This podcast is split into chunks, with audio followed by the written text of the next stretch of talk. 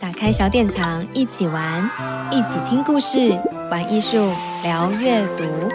小典藏一起玩，That's Art。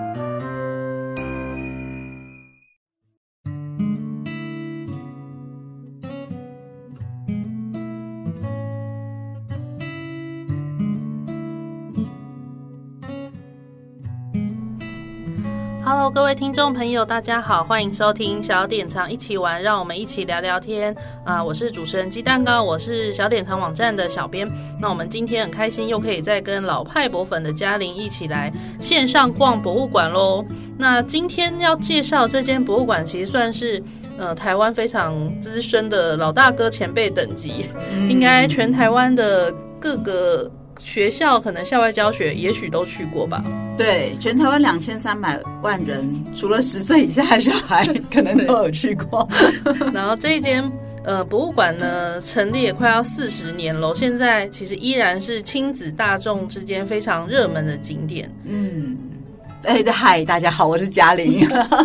好，很高兴今天有机会呢，再来跟呃鸡蛋糕姐姐聊聊天。那刚刚鸡蛋糕姐姐已经讲了，我们今天要去一个博物馆，是非常非常火红，相信所有的台湾人此生都一定必去过的一个地方，它就是国立自然科学博物馆。好，那我就想要来先问问看鸡蛋糕姐姐了，您本人有去过吗？有的，有去过，有去过。那你对科博馆最深刻的印象是什么？一般的印象应该都是那个恐龙吧。哦，那你自己也觉得，就是在你的记忆当中，还有什么太空剧场啊？啊、哦，对对对，太空剧场就是很早。就台湾都还没有其他什么 IMAX 电影院的时候，嗯、科博馆就有那个很厉害的剧场，对，就是看了会让你头昏的那种。对，但我觉得不管是大人或小孩，应该都还蛮喜欢的。对啊，就是我们这种六年级中段班的学生啊，像我，因为住在东部嘛，那我们小时候可能去故宫的经验就是一次，去科博馆经验也是一次，某种程度上是这样啦哈。嗯、那我就。觉得大家对于去故宫的经验就会说，哦，那个暗蒙蒙的地方，黑黑的，什么都没有看过，都没有印象看到什么这样。但去科博馆就会很兴奋，哦，很好玩，很好玩。就大概大部分我们这个年代的孩子可能都会有这种回应这样子哈。那我想，呃，应该很多听众朋友也都对科博馆并不陌生。那不晓得你对你而言，就是科博馆让你印象最深刻或是最熟悉的地方是哪里呢？我自己呢，很奇妙的是，呃，我对他印象最深刻的地方其实是人类演化的展厅。对，那因为我小时候就一直。不知道为什么，天生就对于人到底从哪里来这件事情 很好奇，然后再加上因为我妈妈是基督徒嘛，所以我就被她带到教会去，然后就会听到说，嗯，就是上帝是创造一切的真神这样。那但是你又会在学校里面学到说，诶，人不是跟大猩猩还是黑猩猩有关吗？之类的故事。然后在科普馆里面，我就看过一组那个从猿类哈四肢着地，然后慢慢的。呃，上半身慢慢的挺直、挺直、挺直，然后变成人类的一组那种模型，这样，那就呃启发了我对于人类演化这件事情这个议题的探究，所以它影响我这一辈子哦。你看到现在，我一直喜欢做博物馆相关的工作，其实。跟我小时候的科普馆记忆其实相当有关系，这样。那啊、呃，不过呢，今天我们要带大家去，如果我们要带大家去看恐龙，就太无聊了，对不对？你们自己都会去的地方，我们干嘛要带你去呢？我们今天要带大家带带带着大家进入到科博馆里面一个，对于大部分的人来说，我相信可能还是一个蛮陌生的地方。那它也谈的是。历史，而且也谈的是自然史，但是它关系的人，关系到的这个呃事情是台湾这块土地上面的人类居住的痕迹。好，所以它其实是谈台湾史前史的一个展厅，然后它叫做古代人说故事展厅。对，然后想问问看鸡蛋糕姐姐，你对于这个部分有印象吗？还 真的是完全没有印象。嗯，我相信很多人对于古代人说故事展厅都不会有太深刻的印象。一方面呢，也是因为它其实蛮新的啦，嗯，它在二零一八年的时候才呃整个建制完成，所以呃，对于一个快要四十岁的科博馆而言，这个展厅其实相当的新颖哈。我要讲一个故事，就是呃，我有一个好朋友，他的女儿双胞胎女儿今年上高中，这样。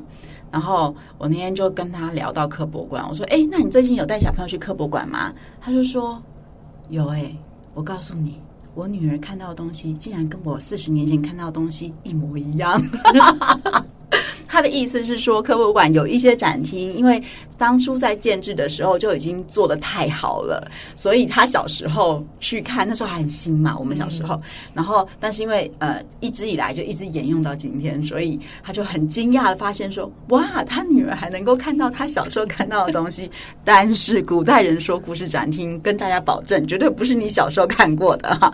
所以今天要介绍这个展厅呢，大家去一定会觉得呃。很有意思，但是如果你听完我们这期节目去的话，就会觉得更有意思了。比起你自己去看，会有一些不一样的想法。那首先呢，我想要给鸡蛋糕姐姐看一个在这个展厅里面展出的物件，嗯、然后我们可以请鸡蛋糕姐姐跟大家描述一下你眼睛看到什么吗？嗯嗯，它看起来是一个倒三角形状的板子，然后石板。嗯石板、嗯、石头，看起来像石头做的，或是像玉一样的材质，因为它看起来是有一点浅绿色、青绿色的感觉。嗯，但是它上面有两个洞，嗯，不知道是拿来穿绳子用呢，还是拿来当刮痧板 之类的。哎、欸，对，当刮痧板感觉也蛮合适的。嗯。好，所以它是倒三角形，嗯、然后是质地上，呃，应该看起来像石头，可是因为它有一点点透明感，而且有点浅绿色，所以有可能是玉这样的材质，对不对？嗯、而且重点，你刚刚提到的是它有两个洞，而且鸡蛋糕姐姐很直觉的就说：“哎，不知道是拿来穿绳子还是干嘛的？哦，嗯、为什么你会觉得这两个洞是拿来穿绳子的？它是有跟你呃在。”现在自己用的什么东西会有什么连接吗？哦，它看起来比较像，有点像项链的吊饰，所以很适合那个绳子穿过去可以绑在身上的感觉。嗯，太厉害了，它真的就是一个项链的吊饰哦。好，那。呃，但是呢，这个项链吊饰厉害的地方在于，它出土的年代已经距今四千八百年前了，所以它是一个有快要就是五千岁的老老老老先生老文物，它不是人啦哈，它是一个，它的确是一个项链吊饰，而且刚刚讲倒三角形嘛，它其实是一个鲨鱼牙齿的形状，嗯，那而且它是这个古代人说故事展厅里面非常关键的。非常重要的一个展品之一，好，里面有很多精彩的展品。那我们就用这个呃呃鲨鱼牙齿形状的玉佩作为起头，带大家进入到古代人说故事展厅。嗯，好，那今天呢，就是碰到老派博粉，就要讲讲异想习性，对不对？就是我们要运用 artful thinking 的方式来看博物馆，哈。呃，我们今天想要跟大家分享的异想习性呢，它叫做。连接延伸挑战，好，所以我先跟大家很简单的介绍一下这个异想习性。这个异想习性其实我觉得非常非常的好用哦。尤其是因为我们今天要去的是一个史前史，也就是考古学相关的展厅。那我觉得这个异想习性，或者说这种思考的方式呢，是每一个考古学家一定他在做研究的时候都会不断不断的在使用的。所以换句话说，如果我们了解这个异想习性的话，我们每一个人都有机会进入这个展厅去当考古学家，或是学习成为一位考古学家。哈，那跟大家分享一下，什么叫做连接延伸挑战，嗯，它其实呢，就是会问三个主要的问题，就是当我们进入到博物馆，我们可能会看见一个新的物件，像我们刚刚看到一个鲨鱼牙齿的玉佩啊，好，然后或者是我们会阅读到一些新的文字，我们会得到一些新的知识。所以第一个问题就是，诶，你看到这个新的东西，或者是你阅读到这个新的知识，它怎么样跟你原本就知道的东西去做连接，好，所以这个第一个连接是把新的跟你已经知道的东西去做连接。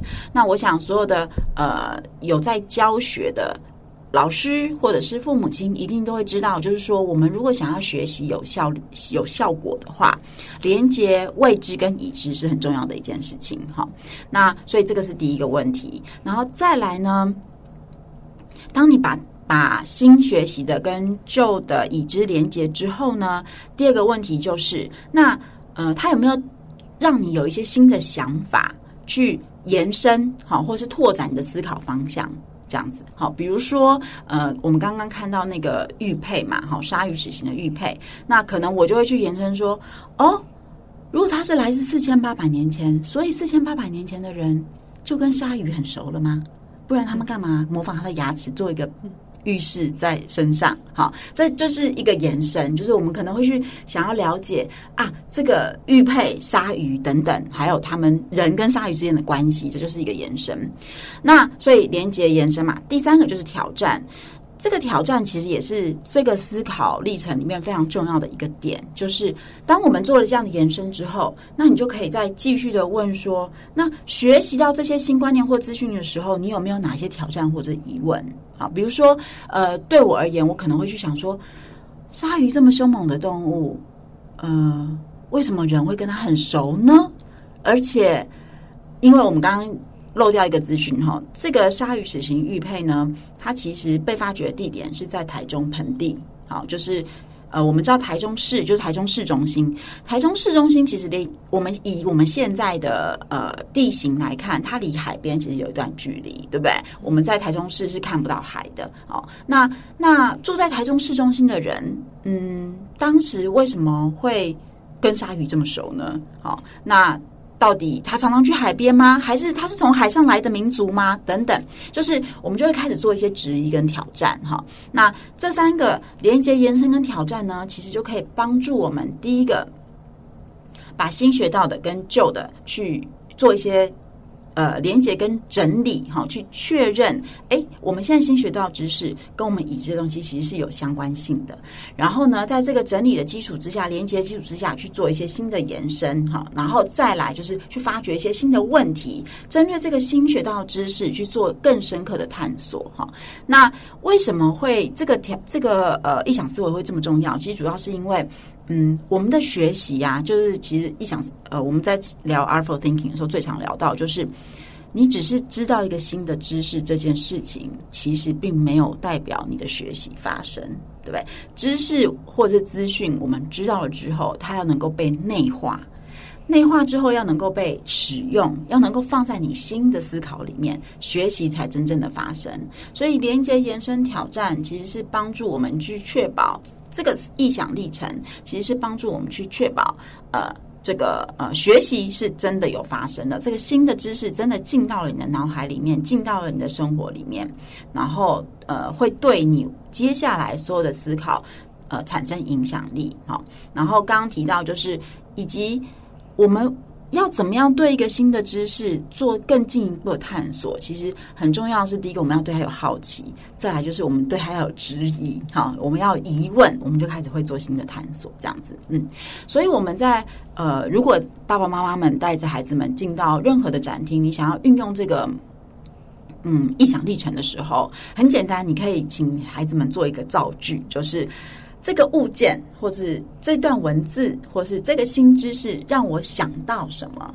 就像刚刚呃，鸡蛋糕姐姐做一个很棒的示范，就是诶，它上面穿那个两个孔，让我想到很像是我可以戴的项链的坠饰，所以我可以用绳子去做连接。这就是一个最简单的，跟我们自己已知熟悉的事物去做连接哈。那当然，随着资讯越来越多，你可能就会有新的想法呀，发现说哦，我以前觉得。呃，四千八百年前的人不会用玉这么漂亮的材质，没想到我现在发现说，哦，原来真的有这样子的证据哈，去发让我知道这件事情。好，那我们刚刚提到嘛，就是其实考古学研究它就是不断的在运用这个异想历程。想想看，考古学家他在地层当中发现了一大堆的什么贝种啊、陶片啊。那他第一个想的，我们看到一大堆贝种，我们第一个想的一定会是在想说，在我们当代生活当中，什么情境之下会看到这么多的贝壳被放在一起，对不对？嗯，鸡蛋糕姐姐，你觉得呢？但是好像以前的贝类跟现在又不一样，现在好像只是被拿来吃。对，但是没有关系，就是一切都是从你从已看到新资讯跟已知旧资讯连接开始的嘛，对不对？嗯，所以我们第一个会想到的是，哎，我们现在什么？我们现在在什么情况之下会看到一大堆的贝壳被摆在一起？就是呃，可能是厨房厨余，对不对？对，或者是我不知道你有没有这样的经验，就是。我很小的时候，那时候我人住在花莲，然后我有一次呢来台北，我我舅舅呢就带我去八里，那时候我还不知道那是巴黎，嗯，吃一个东西叫做孔雀蛤，嗯。我们就是吃一大盆一大盆的孔雀蛤，然后，所以我每次看到贝种，我就想到我吃孔雀蛤，然后那个那个那个贝壳，那个它的壳就会被我们全部丢在同一个地方，这样哈。好，那所以我的意思就是说，考古学家们当他们在土地里面挖掘到这些东西的时候，其实他们第一个反应一定也是跟他自己的生活，或者是我们当代生活去做串联跟思考，然后呢，再去探究。哎，我们现代人是因为这个行为产生这样子的结结果，那古代人也是这样吗？有没有其他的呃证据，或者说在同一个遗址里面有没有其他的呃其他的物质文化的遗留，去帮助我们去做推测？好，或者是甚至不同的遗址，因为别人的研究是不是曾经有发现过这些事情？这样好，那呃实实际上呃考古学就是说在考古遗址里面发现的贝种。它也许不完全是吃剩下来的东西，因为贝壳的运用在不同的时代有呃，的确是有不同的呃运用方式哈。比如说，我们也知道贝壳曾经也被被当过钱币呀、或者是被当过装饰品啊等等。所以贝我们会看到贝种，它的可能性其实是蛮多的，但是也不会排除掉。它的确是被吃剩下来的 一些垃圾哈，一些厨余哈，它也不会排除哈，所以呃，这个就是考古学家在最常在使用的一个一个思考的方法。那所以我们今天呢，就要用这个思考方法进入到古代人展厅来练习一下，这样。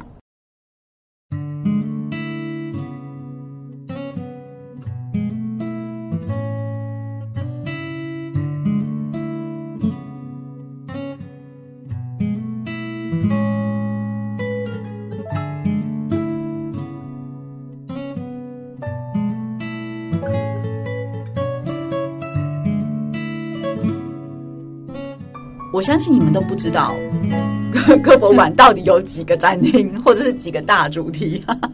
好，因为参观者不需要去研究这些事情，我们就是进去逛，然后看到我们喜欢看的就进去了哈。科博馆的常设展呢，有一个嗯。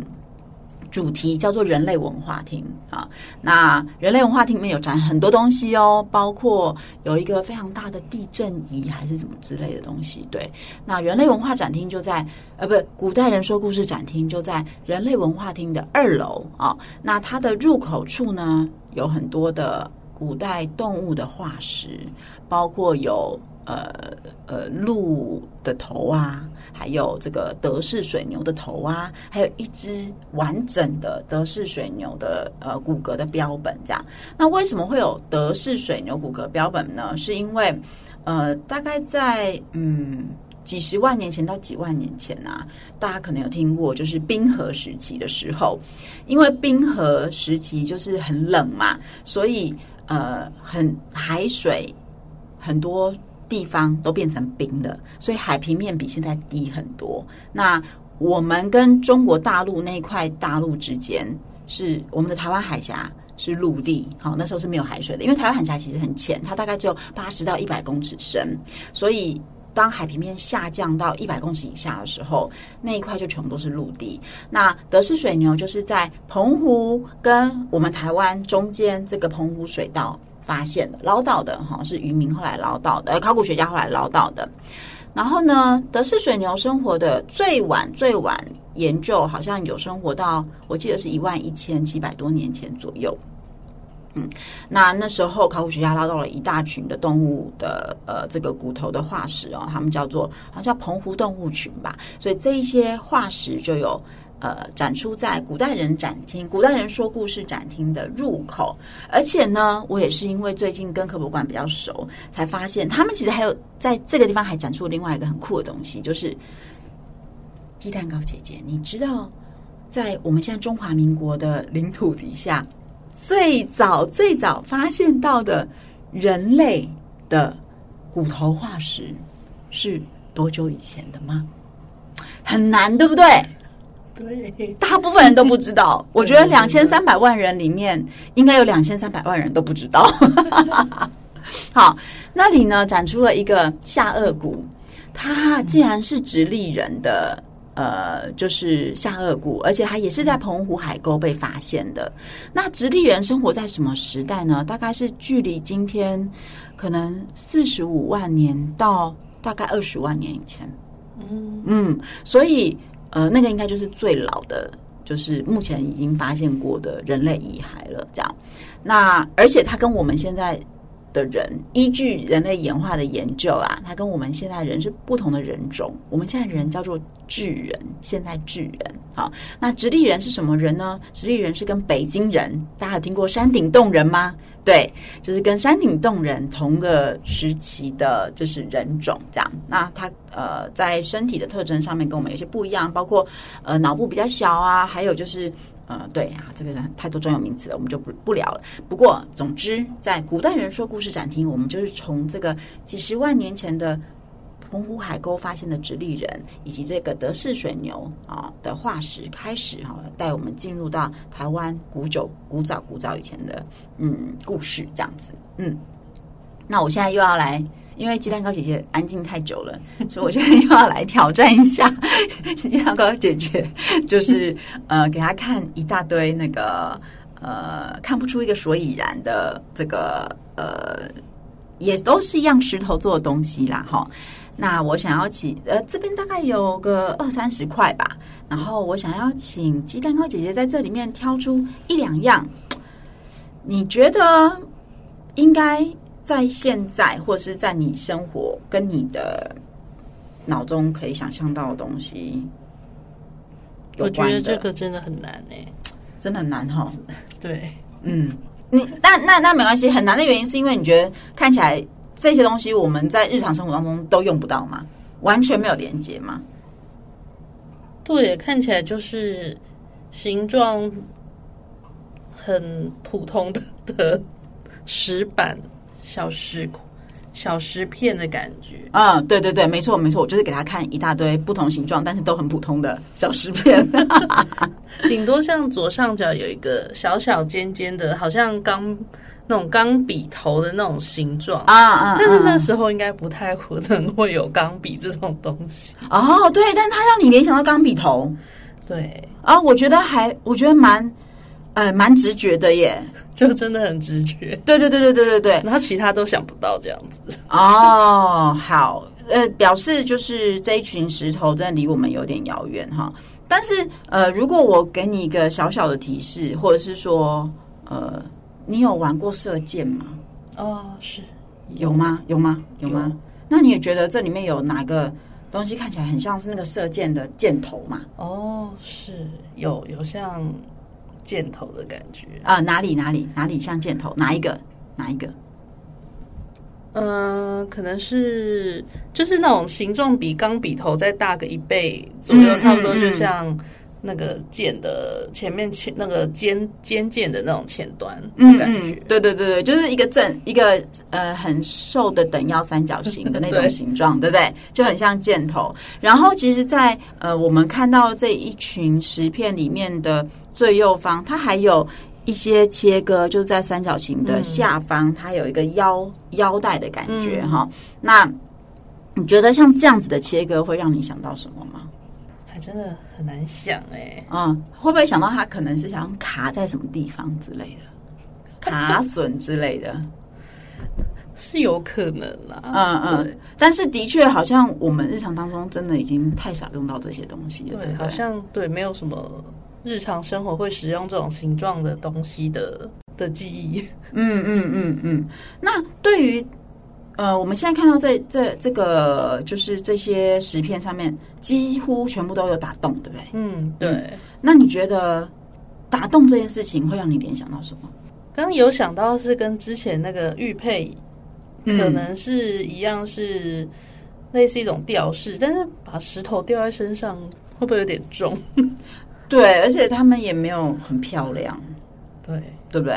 所以除了吊饰之外，你觉得还有可能有什么样的连接？就是打洞这件事情。嗯，可能他们是不是某种工具，或是什么？嗯、譬如说，他们要绑，嗯、譬如说，他们要绑在呃木条上啊，做成斧头。嗯、虽然它看起来好像没什么用，啊、但是不是不是个很利的东西。对对，嗯，但是你会想到，它可能会为也是一样，那个洞是用来穿绳子，然后是要固定在其他地方，嗯、对，去让。这个小石块可以发挥一些不一样的功能，嗯，类似这样子，嗯，对，酷，好，所以这就是在做延伸呢，对不对？一方面在做连接，一方面在做延伸，而且这个连接跟延伸基本上方向都完完全是正确的哟。好，那比如说，它的确啦，就是都是用来。呃，依据就是我们现在考古学家的研究，它的确都是用来做固定跟连接使用的。那因为我们现在看到的石头跟刚刚看到那个像玉一样东西很不一样，是它们长得都很丑，就是所以你你就不会直觉的去联想说它是用来做装饰品，或者是项链啊，或者是任何其他的装饰哈。那所以其实现在看到的，的确它全部都是工具类型的，嗯呃石片。然后呢，这个也是。呃，考古学者在台湾的考古遗址，或者是全世界的考古遗址里面，都很容易看到的。呃。东西哈，因为呃，人类的这个整个文明的发展呢，我们知道它就是从所谓的旧石器时代到新石器时代，然后再到呃铁器时代，就是金属时代嘛哈，然后才一路走进到了现代，我们就是什么都用，然后都把它发挥到极致的一种人类式的状态哈。有点可怕，好，那但是我们可以想象，旧石，而且旧石器时代到新石器时代，大概就发展了嗯上百万年，好，就是从从我们知道有有呃人类的依存开始，人类就开始用石头了哈，然后呃考古学家们呢，其实我觉得那真的是一个需要有极大耐性跟细心跟呃。逻辑思考跟分析能力的一个工作，我觉得考古学家们的脑脑袋、眼睛跟身体都要非常非常的强大，才有办法承受那个工作。因为哦，我有看过他们那个从遗址里面挖出来那个陶片，让就我们的眼睛来看，那些陶片全部都长得一模一样。但是呢，考古学研究者呢，就要把那些陶片一片一片一片片分开，然后去比较，呃呃，它们的材质啊、颜色啊、被烧制的过程啊，因为它的那个软硬度啊、颜色什么都全部跟它被烧制的过程有关。还有它上面还会有纹路哈，因为从呃旧石器时代到新石器时代的陶片啊，每一个不同的文化层都会有不同的纹路，他们还要去把那个纹路拼在一起，哇，简直是 crazy。哦，所以我觉得相对于这个呃陶片石石器工具，可能还稍微再友善一点这样。那呃，因为陶片通常都是一个大陶片，然后碎裂的，然后他们还要把它再把它拼在一起，真的非常可怕。嗯、但总之，呃，考古学家们就是要从这些看起来毫无头绪，然后莫名其妙的一大堆的碎片当中去整理，或是去拼凑出一个呃那个时代可能的生活样貌哦。我们就请。鸡蛋糕姐姐跟我们再做一个小比较，就是你刚刚看到那个鲨鱼牙齿的玉佩，跟现在其他一大堆这个石头的样子，嗯，你觉得最大的差异在哪里？可能是材质的精致感吧。嗯嗯嗯，石头的这些物件看起来比较没有经过特别的雕琢啊，或者是特别的处理，是。可能好像比较没有经过打磨，对不对？嗯，对对，看起来比较像是就是用其他的石头去把它把那个边缘或是形状打出来。嗯，但是那个鲨鱼牙齿它的整个通透感，一方面是来自于它那个玉的那个材质，另外一方面因为它看起来就是像被磨过，嗯，它的边缘虽然是锐利的，可是它是你可以看得出来它，它它已经没有缺缺角角。它很整齐，很漂亮，哈、嗯，所以它的精致感完全不一样。好、嗯，那呃，所以这也是很有趣的地方，就是这些石片呢，它们其实都没有比那块玉还要老，就是它出土的呃遗址的年代定年，其实是比较当代、比较现代、比较离现在比较近的哈，其实并没有这么老。所以换句话说，有的时候我们会直觉的觉得说，哎，人类的技术就是不断在演进啊，所以越老的东西应该越粗糙，对不对？离我们越近的东西应该越细致。但实际上不是这样的。以前人非常聪明，就是呃，他的时他的能力跟他的时间该花在什么地方，他们还是分得很清楚的哈。就是石器或者是工具类型的东西，他就不需要把它做得这么漂亮。可是呢，如果这个是一个配，这是一个装饰品，而且通常呢，在古代这些装饰品都有一些特殊的意涵啊，因为你想想看。我们要做出一件漂亮的玉器，要花很长很长的时间。以前可没有机器耶，没有没有电诶，我们完全都要靠手工。所以要做出一个漂亮的玉做的装饰品，尤其玉又相对的其实是一个比较硬、比较坚硬的材质啊。那你要把它磨得很漂亮，其实一定是要花很多时间，而且你可能要有特殊的技技术，你才有办法做得到。那你要做出这样的一个东西送给一个人，一定是因为那个人特别的重要。比如说，他可能是一个，可能是有阶级的制度。阶级的社会，他可能是一个国王、一个贵族，或者是那个人有特别的能力，你要颁奖给他，对不对？哈，所以像考古学家们，他们在发现这件事情，发现说，哎，当大部分的工具都是那么的粗糙，然后那么的简单，可是却出现了一个像是我们看到鲨鱼牙齿玉佩这么精致、这么珍贵，然后而且当做装饰品，就是无用之用，就是的东西的时候，大家就会去。啊，延伸就来了，对不对？延伸就会想说，那我们在当代会是什么情境之下，呃，会有人可以得到这样子的东西？好，那呃，有可能是。如果我们考试考得很好，妈妈可能就会给你一个奖励，它可能就会是一个无用之用的东西，对不对？比如说平平常自动铅笔一支只要十五块，你考试考得很好，你可能可以获得一支一百五十块的自动铅笔之类的更漂亮、更精致的东西哈。所以它可能是一种奖励啊，或者是它可能是一种呃呃身份的证明。好，比如说嗯，我们的军人如果他呃军功彪炳，然后。打打了很多胜仗之后，他会得到很多官阶嘛，他可能会升将官，然后他就会得到将官，比如说有几颗什么星星啊等等的，他用透过这个来代表说，哦，你这个人对国家很有贡献，嗯，你你你打败了敌人，而且也同时代表了你很有能力，对不对？所以他可能有可能有这样的象征哈，所以考古学家们就是从这样开始的。他们发现了一个现实，然后开始做一些连接，跟当代生活连接，然后去做延伸，然后就开始要有挑战了。挑战是什么呢？就是嗯，那那那这个社会真的有阶级制度吗？啊，或者是呃呃这样子的玉，这个材质在这个地方有吗？它是随手就可以拿得到的材质吗？等等，当他发生了他的脑海当中。呃，产生的这些挑战或者是疑问的时候，他就会进一步的促使他去继续挖掘、继续找嘛，哈。所以你知道吗？在台湾的考古学里面，玉的呃制作、跟交流、跟交易，其实是一个单独的题目，好，是一个很重要的题目。一方面是因为我们的玉真的很特殊，是因为全台湾岛上产玉的地方只有一个。就是一小块区域，就是在花莲北部的一小块区域啊，我们只有那个地方产闪玉。然后呢，但是在全台湾的考古遗址，而且不同的时代，从可能呃四千八百年前到呃可能一千多年前，甚至近代，都有发现就是玉做的东西啊，呃，台湾产玉做的东西。所以换句话说，你可以想象，那我们刚刚提到这个鲨鱼牙齿的玉佩，它其实是在台中盆地发现的嘛？那从花莲到台中，哇，要越过中央山脉耶，好，呃，或者是你要从台北绕，或是从现在的高雄绕，都很远。但是，嗯，这个东西在当时，可见当时的人的确是有互相交流，他们是全台湾爬爬造的，他们不是只有住在自己，呃，就是小世界里面而已，哈。而且呢，呃，像这块玉，我们其实不知道它是谁做的，以及是在哪里做的，因为。目前所有的考古遗址，那个时代的考古遗址都没有任何的证据可以去。协助考古学家们去去推论这这件事情，所以这还是一个大哉问哦。就这块玉到底是谁做的？这件事这个还是一个谜，在考古学界就是有非常非常多的谜。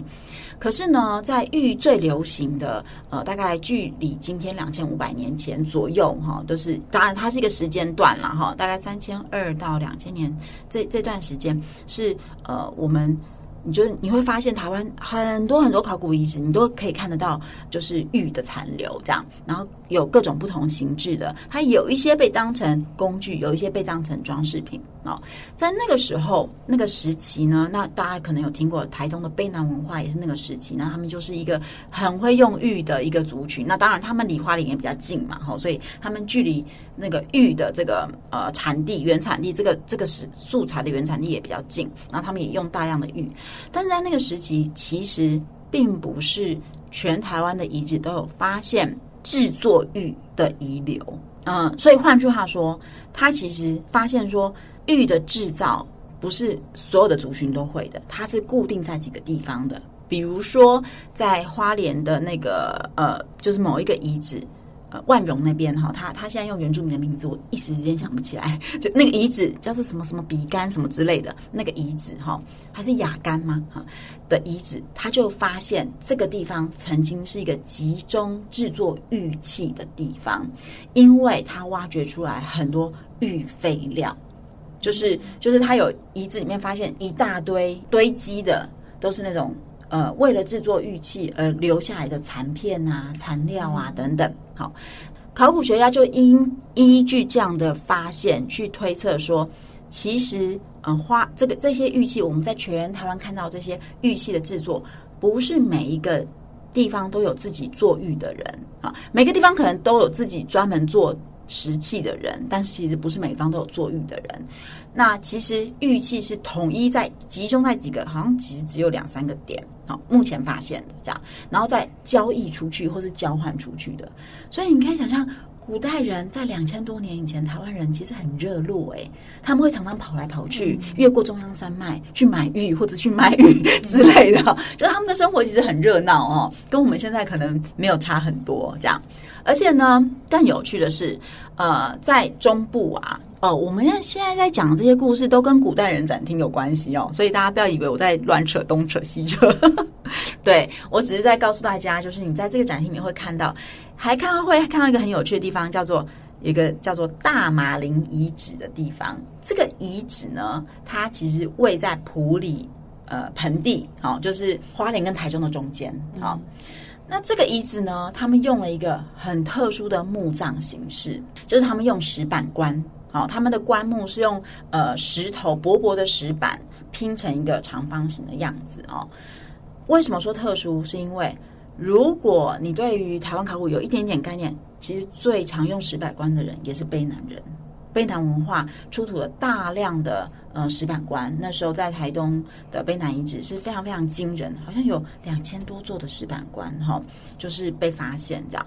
那石板棺在台湾的中部，也就是台中盆地跟埔里盆地，以前从来都没有出现过。哈，就是很多遗址，它发现的人类遗骸，它是没有棺木的，或者它可能是用石头堆一堆，把它堆出一个形状，或者是直接就是人躺在那边，它没有一个用石板这样围起来这件事情。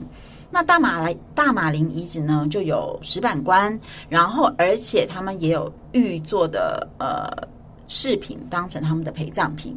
考古学家们发现这件事情的时候，他们就会跟他们已知做连接，就是卑南文化、卑南遗址去做连接，然后就会去比较，对不对？他们要去做延伸，就去做比较。那这两个文化是有关系吗？是卑南文化人搬到大马林吗？还是说，呃，他们其实是独立长大的？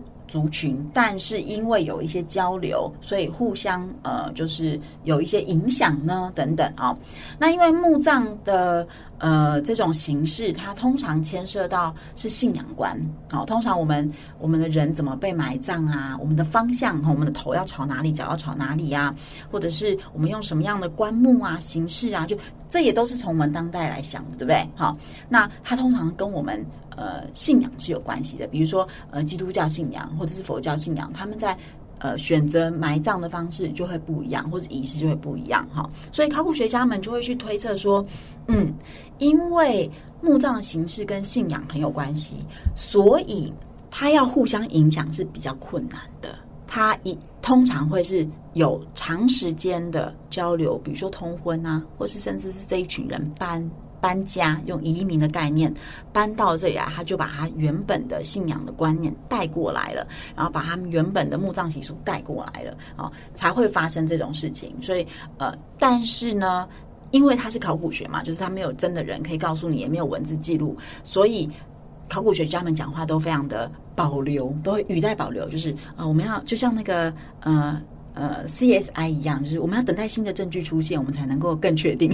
很很多时候会有这种事情哈，真的考古学家就是很像侦侦探一样这样子。呃，所以在比如说在在我们的古代人说故事的展厅里面，就会发现，哎，石板棺，然后会知道说，哦，原来在普里盆地的住在普里盆地，曾经有一段时间住在普里盆地上面的人，他跟呃，台湾东部就是台东啊，或者是花莲地区的有使用石板棺的这个族群文化的人，哎，可能有过一些交流关系，或者是互相的文化上的传承等等，哈，就是会做这样子的推测，哈。所以，呃，我们其实也非常鼓励的讲，呃，就是爸爸妈妈，如果你带孩子去到这样子，去到一个考古学的展厅，你会看到很多跟我们当代貌似没有关系的东西。就像我们刚刚看到那些石片啊、石器呀，哈，但是呢，如果你硬要去跟小孩子解释说，哦，这个是旧石器时代的工具，它是叫做打制石器，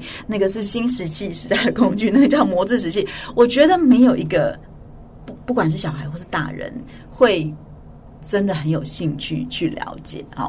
但是如果我们可以用一个像是鲨鱼牙齿形状的玉佩这样子的物件作为一个引子。去问问看，呃，就是小朋友说，那你看到它你会想到什么？或者是你可以给他一些资讯，比如说你告诉他说，哎，它是鲨鱼牙齿的形状哦。嗯。我相信小朋友就会有很多问题了。为什么？为什么以前的人四千八百年前的人会会会用鲨鱼牙齿形状？为什么要做成玉佩等等的？然后你再给孩子一些资讯哦，你知道玉只有花莲才有，可是这件这个在台台中发现的，小朋友又会衍生出很多问题哈。所以连接衍生跟呃挑战哈，是我觉得在考古学的展厅里面很有用的、很实用的一个意想连接。然后我们也已经给了你们一个。非常棒的物件，在古代人说故事展厅里面，就是这个鲨鱼齿形玉佩，好，作为一个很好的起始点，所以鼓励啊、爸爸妈妈可以趁着假日带孩子们到科博馆的古代人类展厅，哎，就从这个物件开始，呃，来做一个呃连接延伸挑战的游戏，然后呢，去进而去探索整个展厅这样子哈，而且我要告诉你们哦。这个物件在科博馆的展示里面呢，它其实有好几个，它有一些被展展览在玻璃柜里面，然后有其中有一个，它是模拟当时。发现呃，在遗址里面发现的样态，就是它是戴在一个人类遗骸的脖子上面的哈，所以其实它现场有模拟这个当当时发现这个物件的地方，它叫做安和遗址，那也是科博馆的考古学团队发现的，那也是台湾中部呃非常非常重要的一个考古遗址，而且。因为它的定年是四千八百年前嘛，所以以台中盆地来说，也是目前发现到最早有人类遗骸的一个遗址。好，所以换句话说，安和遗址里面的人呢，可能是现在我们知道最早最早居住在台中盆地上面的人，也就是最古老的台中人的意思啊。哈，那嗯，所以嗯。如果大家对于这个台湾的土地上面曾经住过哪些人，发生过哪些事情，呃，有兴趣的话呢，呃，很推荐大家可以去这个古代人说故事的展厅，然后先从找到一个鲨鱼牙齿形状的玉佩开始探索整个展厅，会发现其实也蛮好玩的哦。鸡蛋糕姐姐，你觉得还可以吗？会让你想要去古代人说故事展厅看看吗？有，会先。从那个很大的科博馆找到它到底在哪里？啊，对对对对，这也是一个挑战。对，因为它有很多厅，有好几个很多方向可以。对对对对对。好，那今天很谢谢嘉玲来跟我们聊天，然后而且呢带来了一个。就是大家以为大家都去过科博馆，但其实可能都没去过的一个展厅。对对，最熟悉的陌生的地方。嗯，可以先去找找找看这个。玉佩，然后来探索一下这个展厅。然后，如果大家对哪个主题或是博物馆特别想知道，嗯，对，来意见调查一下，可以欢迎留言来跟我们说。对对对，我们可以为你特制一个节目。然后呢，老派博粉的文章呢，每个月都可以在小典藏网站欣赏哦。那今天就到这边啦，谢谢大家，我们下次见，谢谢大家，嗯、谢谢金丹姐姐，拜拜。拜拜